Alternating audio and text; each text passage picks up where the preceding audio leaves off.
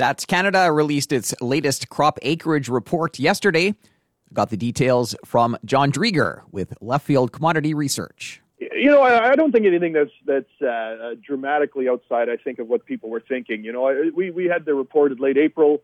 Uh, that kind of gave us an initial snapshot, and so this is this is kind of the ability to uh, to kind of re- revisit those numbers. And uh, you know, certainly there were some changes from the April report, but but I think for the most part, I think a lot of crops kind of fell in. Uh, you know, kind of roughly within the range of what, what people were expecting. As always, there's maybe a you know a, a few that that uh, are are a little bit uh, you know maybe different than what the market was anticipating, but but I don't think anything that's particularly uh, jaw dropping, I guess, if you will, relative to expectations. Just looking at canola, uh, farmers reported planting 21.4 million acres. Um, that's kind of in line with with uh, what you were expecting.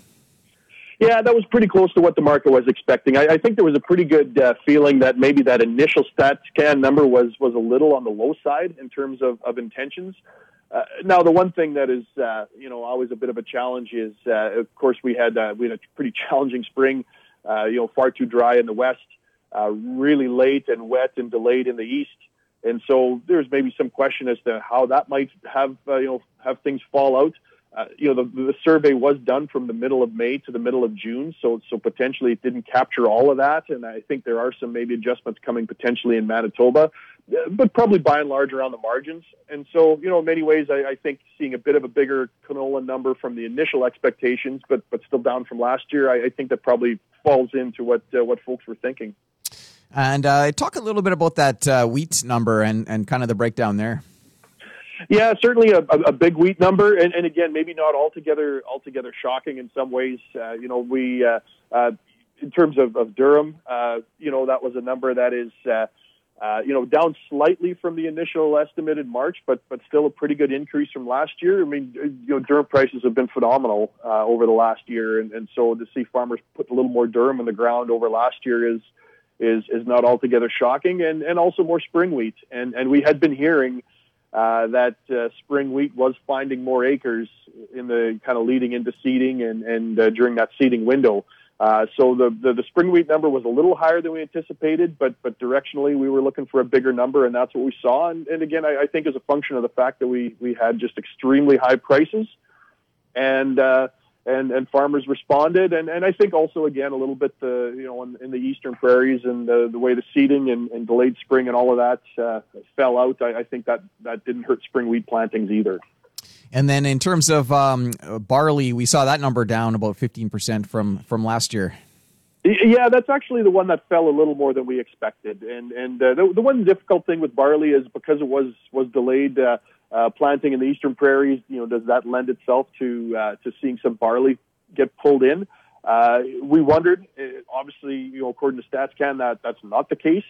Uh, so that is one that, that fell a little bit more than we anticipated. Uh, you know, we were expecting it to be down, but, but that was a fair, fair drop. And that would probably be one of the, the, the bigger surprises, perhaps, of, of the StatsCan report is just how low that barley number was.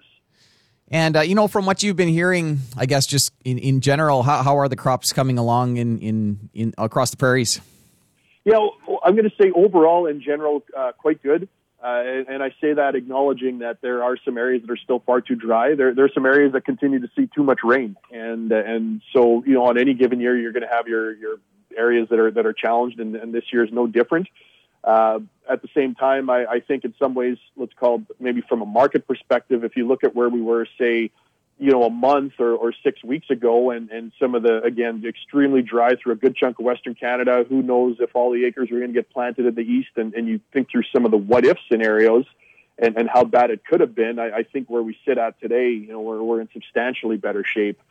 Uh, so again, you know, there's still a lot of weather ahead of us. There's areas that do have their, their challenges and, and their difficulties, and, and uh, certainly uh, uh, don't want to diminish, diminish that. But you know, you look at provincial crop ratings. Uh, just anecdotally, what you hear, you know, crops are kind of, let's call it on average, you know, in terms of their, their condition relative to historical norms, a little delayed, you know, and so that's something to keep in mind as well. But but overall, doing fairly well. All right. Um, anything else stand out for you in, in the report yesterday, or?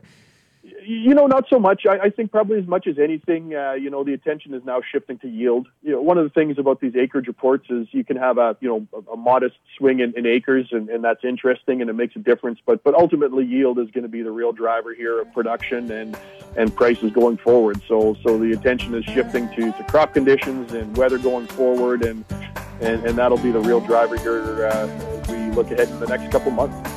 That was John Driedger with Left Field Commodity Research recapping yesterday's Stats Canada crop acreage report. That's it for the Prairie Ag Wire for today. If you have any questions or opinions to share, send them to us by email the farm desk at goldenwest.ca. I'm Corey Canute. Thanks for listening and have a great afternoon.